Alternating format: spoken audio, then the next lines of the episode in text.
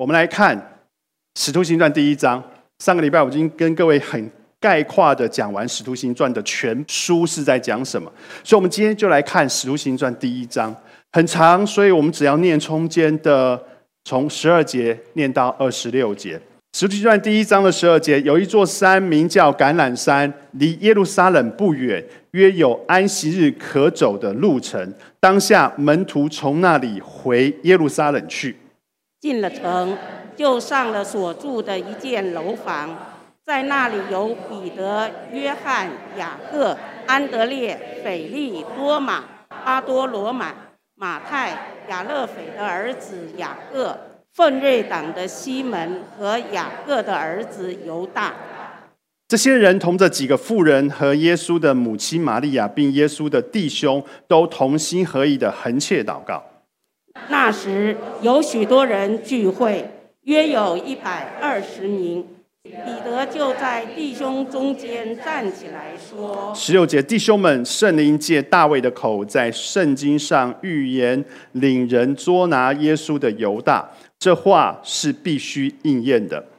他本来列在我们数中，并且在使徒的职任上得了一份。”这人用他作恶的工价买了一块田，以后身子扑倒，肚腹崩裂，肠子都流出来。住在耶路撒冷的众人都知道这事，所以按着他们那里的话，给那块田起名叫雅各大马，就是血田的意思。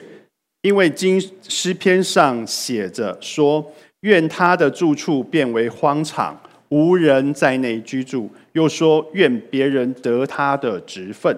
所以主耶稣在我们中间始终出入的时候，二十二节就是从约翰施洗起，直到主离开我们被接上升的日子为止，必须从那常与我们作伴的人中立一位与我们同作耶稣复活的见证。于是选举两个人，就是那叫做巴沙巴，又称为尤士都的约瑟和马提亚。二十四节，众人就祷告说：“主啊，你知道万人的心，从你求你从这两个人中指明你所拣选的是谁，叫他得这使徒的位分。这位这位分犹大已经丢弃，往自己的地方去了。”是众人为他们摇签，摇出马提亚来，他就和十一个使徒同列。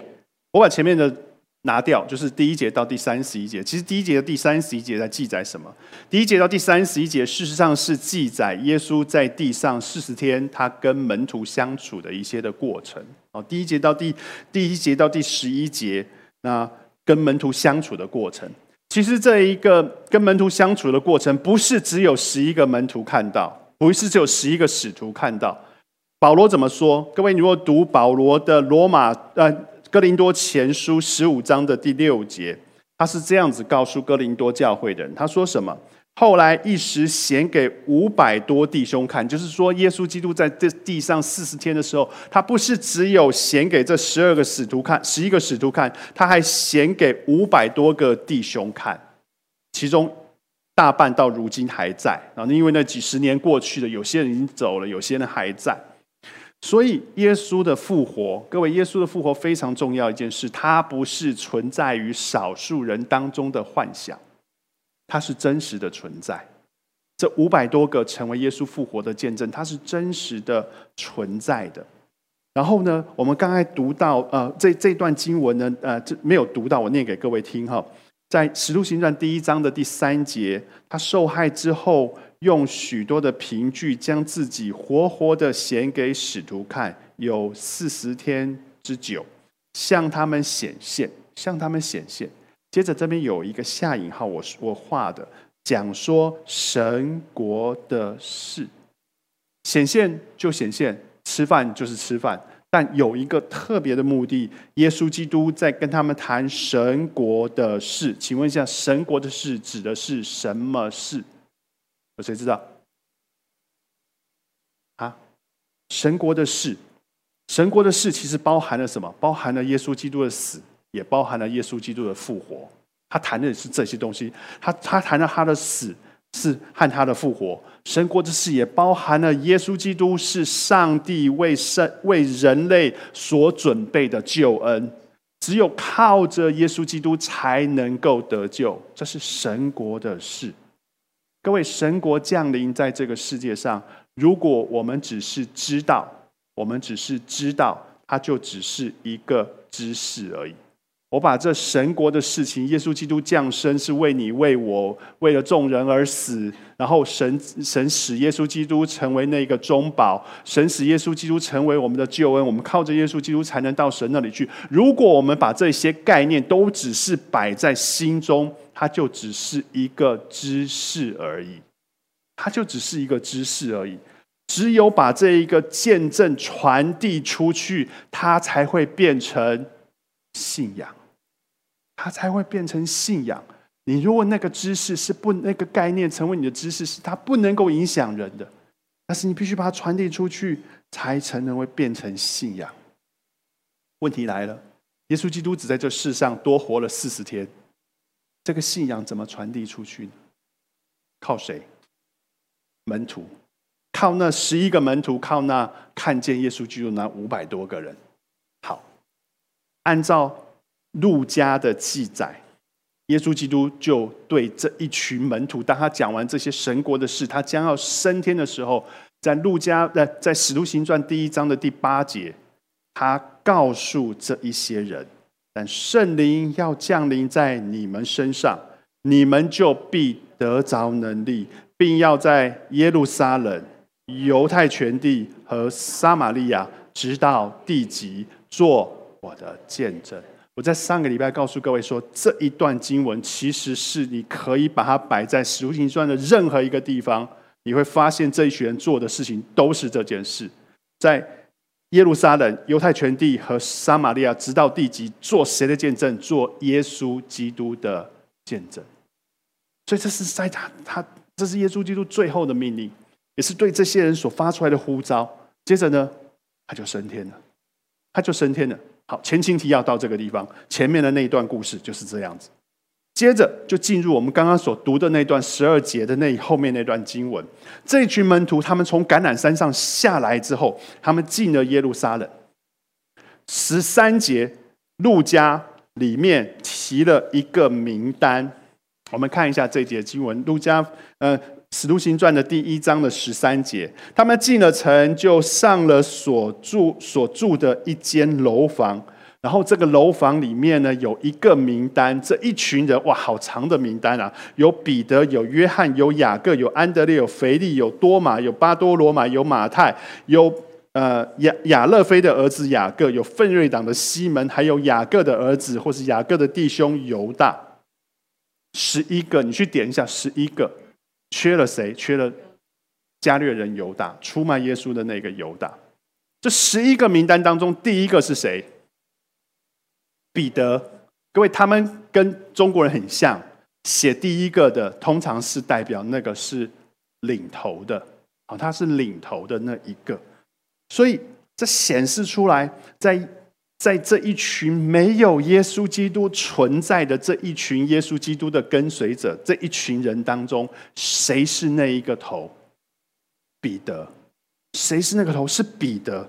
彼得成为了这一个当时那些使徒们的领袖。也，你也可以说，他彼得成为那个时候那一个刚建立的耶路撒冷教会的那一个领袖，他成为了那一个头。但是你大概都知道，彼得曾经有三次不认主的故事，对不对？这个故事发生在这件事情之前多久？三年、八年？没有太久，没有太久，恐怕就是三四十天或者四五十天的这一个范围，就是这一个半月。这一个半月之前，彼得还曾经三次不认主。这一个半月之后，他居然要成为那一个教会的领袖。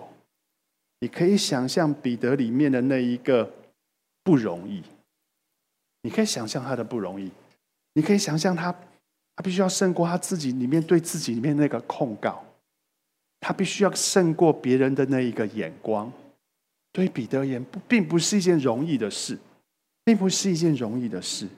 但是上帝依然使用了彼得。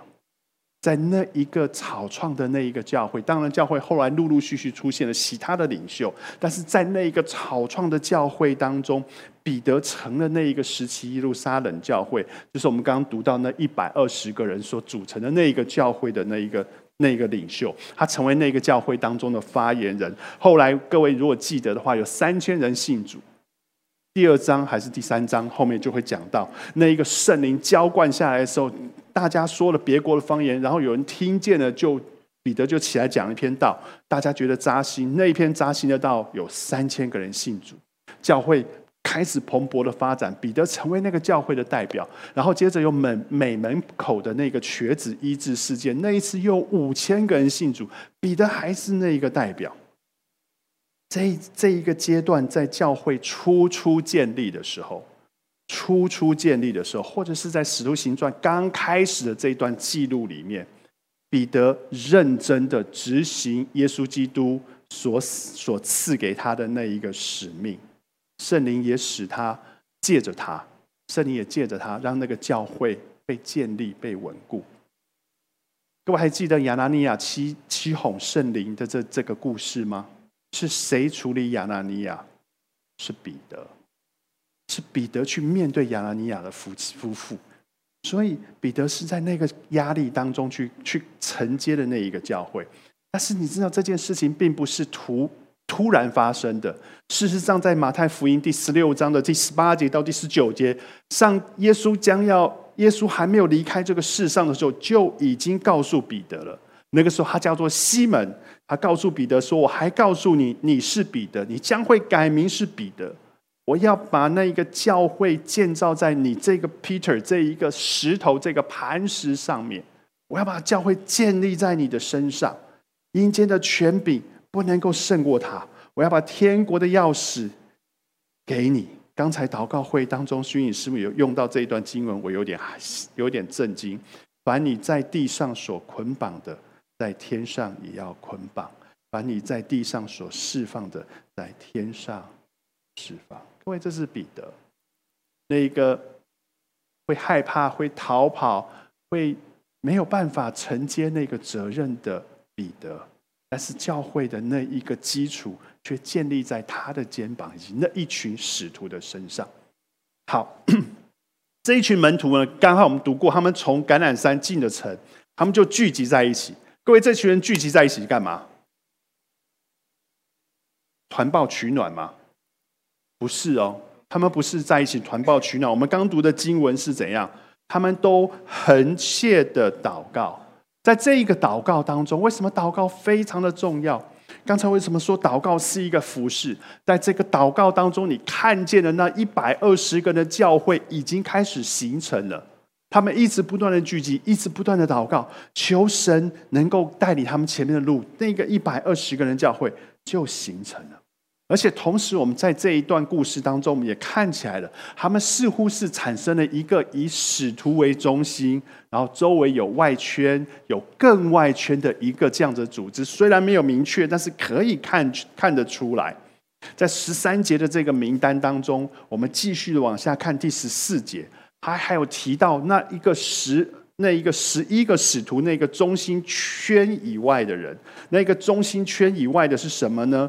这些人同着几个妇人，这些人就是刚才那个十一个使徒，同着几个妇人和谁？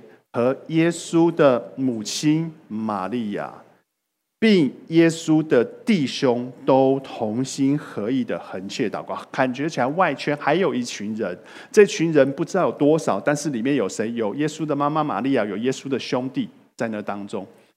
如果你读完这段经文，你会觉得其实耶稣，耶稣是那一个家族的那个家庭里面的长子，后面出生的孩子都是他的弟弟和妹妹。你会，如果你去读过呃约翰福音使徒呃那个之前的那些那些经文，就是四福音书里面的经文，你会发现一件事情是，耶稣的弟弟们在耶稣还活着的时候，支持还是不支持耶稣的事工？是不支持的，他们是是反对的。最明显的是在约翰福音第七章的第一节到第八节。我读一下约翰福音的第七章的第三节到第四节就好。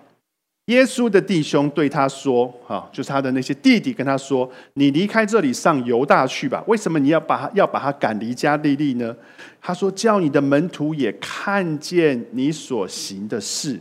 人要显扬名声，没有在暗处行事的。你如果行这些事，就当将自己显明给世人看。意思就是你不要在家乡里面，你就上去，你就上去犹大，你就上去那个。”那个那个世界的舞，那个宗教的中心，以色列的那个舞台的中心去吧，好让你所做的这些事情被人看见。其实这是一句嘲讽的话，这是一句嘲讽的话，他们在嘲笑耶稣。所以你可以看得出来，他的弟弟支持耶稣的施工吗？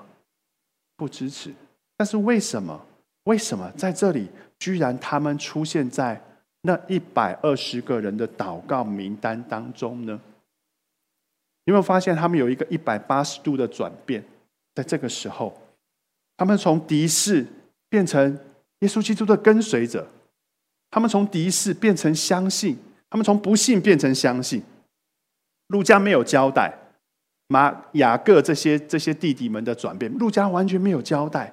但是这些应该与这些弟弟们和玛利亚他见到耶稣基督死而复活这件事情很有关系啊。很有关系，虽然没有交代，但是我们可以知道，绝对是有关系的。而且，路加在这里刻意的提出了玛利亚以及耶稣的兄弟，似乎在为后面我们会读到的一个人做铺垫。这个人呢，就是耶稣的弟弟雅各。雅各后来成为耶路撒冷教会的监督，听说是这样啊。听说传统上说是雅雅各成为耶路撒冷教会的监督。不是我们刚才读的那第十三节当中有两个雅各，不是那两个雅各，而指因为雅各是当时很通很通用的名字，这边指的是那个雅各，指的是耶稣弟弟雅各，他成为耶路撒冷教会的监督，他成为第十五章里面那个第一次耶路撒冷会议当中主持会议的人，那是一个非常重要的一个角色，一个从反对耶稣的人成为一个。相信耶稣并且带领教会的人，其实他的生命的转变不亚于保罗，不亚于保罗。或许在对这边啊，没有没有像《使徒行传》记载保罗那么多，可你可以看得出来，那个转变是极其大而且强烈的。好，彼得告诉大家。刚刚我们读的经文，彼得站起来就告诉大家，犹大的结局，事实上在旧约当中早就已经预言的，所以应该要找一个人来替补这个卖主的犹大的职分，而且呢，这一个这个替补的这个人呢，非常的重要，他们要与这一群剩下来的十一个使徒一起做耶稣基督的见证，所以彼得就开出了。条件，我们要替补的这样子的一个使徒是什么样的人呢？使徒行传第二十一、第十一章的二第一章的二十一节到二十二节，他是这样说的：所以主耶稣在我们中间始终出入的时候，就是从约翰施洗起，直到主离开我们被接上升的日子为止，必须从那常与我们作伴的人中立一位。与我们同做耶稣复活的见证。其实中文圣经比较绕口，其实英文圣经你去看它，它应该是有两个条件，两个条件在这里。第一个条件是什么？第一个条件，这个人必须看过主耶稣，从他一开始传道，一直到现在所发生的所有事情，这个人亲眼看过，这个人亲眼看过。他讲的是从施洗约翰起，一直到主离开我们被上升的日子为止，这段时间，这个人必须要亲眼看过他，甚至是亲身的经历过耶稣基督所做的那一切，所行的那一切，他要亲自的在旁边跟过。这个条件，我想是很重要、很必要。为什么？在那个时候有圣经吗？没有，没有新约圣经。所以，如果你没有这种纸本圣经，其实。其实门徒就必须成为耶稣基督福音的那一个传递者，他们必须要去四处为耶稣基督做见证。如果他没有看过，他如何为这个基督做见证。所以这件事情是非常的重要。你如果传递的不是你亲身经历的一手资讯，那一定会造成误解。第二件事情是，这一个使徒其实也是整个教会的方向、教会的事物的最终的那个判定者。常常你去看到后面的那段经文，哪里哪里发生一个大复兴，耶路撒冷教会派使徒去看呢？派使徒去看那边呢？所以这些使徒他们是必须要只要成为那个教会的方向，还有那个事物的那个判定者、那个决定者。所以亲自跟过耶稣基督的人，他的心才贴得进耶稣的心。所以他们是这样子的想法。所以这个人一定是要亲自跟过耶稣的。那你说，那十二个使徒里面有除了这十二使徒，还有谁亲自跟过耶稣？最亲的就不就这十二使徒吗？各位你还记得吗？在在四福音里面，耶稣曾经差遣使徒们两个两个出去去服侍，有没有？十二个使徒，耶稣也曾经差遣过另外七十个人，两个两个出去，那些都是耶稣基督跟随者，所以他有可能是从那个当中。挑人出来，好。第二个条件，第二个条件是什么？彼得说：“这个人呢，必须与我们作伴。”这是第二个条件，与我们作伴。第二个条件是什么意思？就是这个人必须从过去就常与我们、与耶稣基督、与我们这一些门徒在一起。各位，这是一个。一个群体的一个概念，就是我们是一体的，我们是一群的，我们是在一起的。各位，你知道，在早期教会非常看重这一个在一起的关系，这也是耶稣基督带门徒的模式，对不对？他们是一起生活的，他们是一起生活的，他们不是今天上完课之后，你回你家，我回我家，你去写作业，我来写功课，不是这样子，他们是一起生活的。所以，他那个在一起的，是一起生活的。所以他说，第二个条件，你这个第一个条件是这个人必须要看过耶稣，跟过耶稣，知道耶稣基督从一开始到后面这一段时间，他升天之前所发生的、所做过的所有的事情。第二件事情是，这个人必须常与我们这一些门徒、我们这一些人在一起。我个人猜测，哈 我个人猜测是这样，符合这个条件才与容易与其他十一个使徒容易合一嘛。对不对？关系好才容易合一嘛。所以你会不会觉得，第一个条件是看过耶稣，愿意做耶稣基督门徒，愿意愿意成为耶稣基督的见证人，那不就很像是我们刚刚所高举的那个当门徒吗？第二个条件是什么？在一起，不就像是那个家人吗？就像是这样子的一个关系在这里。于是他们就选出了两个人，这两个人的一个叫做约瑟，一个叫做马提亚。从这个名字当中，我们没有办法判定这两个人的身份是什么，没有办法判定。但是在这个地方。让我觉得有点奇怪的是，我们看一下二十四节，众人就开始我这两个人选出来，他们很正式的选出这两个人，他们没有说这两个人谁是使徒，他们把这两个名单端到上帝的面前，他们就开始祷告说：“主啊，你知道万人的心，求你从这两个人中指明你所拣选的是谁，叫他得这使徒的位分。这个位分犹大已经丢弃了，往自己的地方去了。”于是众人就为他们摇签，就是好像可能做名，他们会把名字写在瓦片或什么东西上面，然后摇一摇，调出谁就是谁。他们大概做法是这样，就摇出了马提亚来，他就与十一个使徒同列。感觉起来好像你们会觉得这件事情很光荣，对不对？成为一个使徒。但是如果我们回到那个历史现场，我们回到两千年前的那一个历史的场景当中。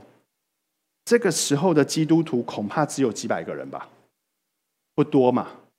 耶稣基督跟随者看过耶稣基督升天的就五百个，了不得就这这几百个人，就这几百个人。你知道耶路撒冷城里面的人口有多少？至少十万以上啊！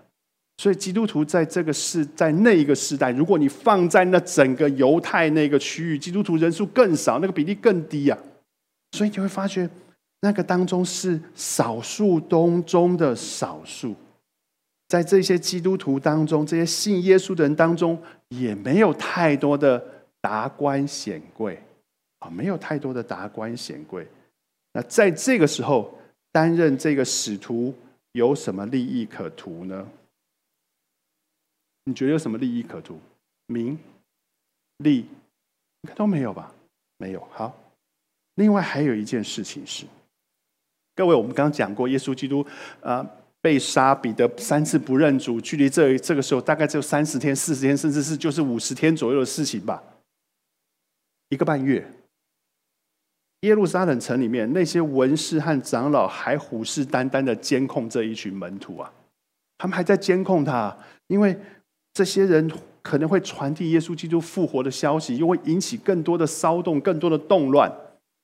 而且整个社会上，耶稣基督被钉十字架的时候，你你们还记得是一群群众被长老鼓舞到那个那一个罗马的巡抚面前，说钉死他，钉死他，钉死他。那整个的那一个城里面的那个氛围是敌视基督的，也敌视那一些跟他的跟随的人。五十天过去了，请问这一个敌视的气氛消了吗？不会吧，不会吧。所以那个敌视的那个气氛其实还很浓厚的。这个时候，若担任使徒，就是成为那一群基督的跟随者的领袖。你觉得是安全的选择吗？不是，又不是选总统，大家拼命抢，三个人还要抽号码。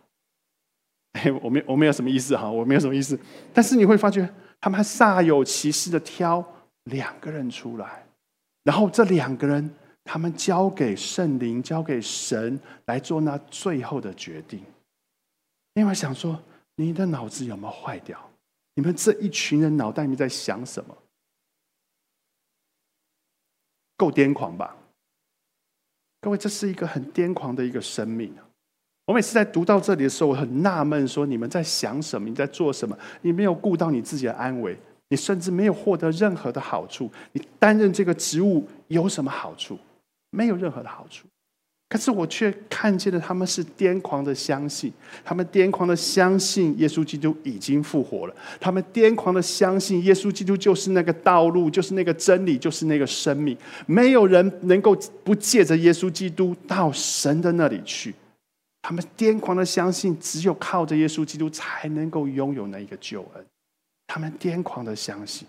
他们也看见了那一个更大的那一个呼召，就是我刚才所读到的那段《使徒行传》第一章的第八节：圣灵会降临在你们身上，你们就必得着能力，要在耶路撒冷，要在犹太全地，要在撒玛利亚，直到地极，做主耶稣基督的见证。那是他们生命当中那一个呼召，他们似乎觉得除了那个呼召之外，其他的就不再重要了。他们癫狂的委身在这个呼召底下。各位，你后面会看到这群人癫狂的带出那个影响力，怎么影响整个罗马帝国和当时的那些社会？他们跟我们很不一样，但我真的羡慕他们这种生命，那个癫狂为主的生命。如果这里是神的家，你怎么可以不为他癫狂？我们一起来做一个祷告。不是我们看见了这个教会。刚刚成立的样子，就他们什么都没有，但他们有那一个呼召，他们把那个呼召活出了他们生命当中的使命。所以，我们看着他，看着他们，主我们也期盼自己的生命也是如此。如愿你保守每一位弟兄姐妹，活出那一个癫狂的生命来。这样子祷告，奉主耶稣基督名求。Amen.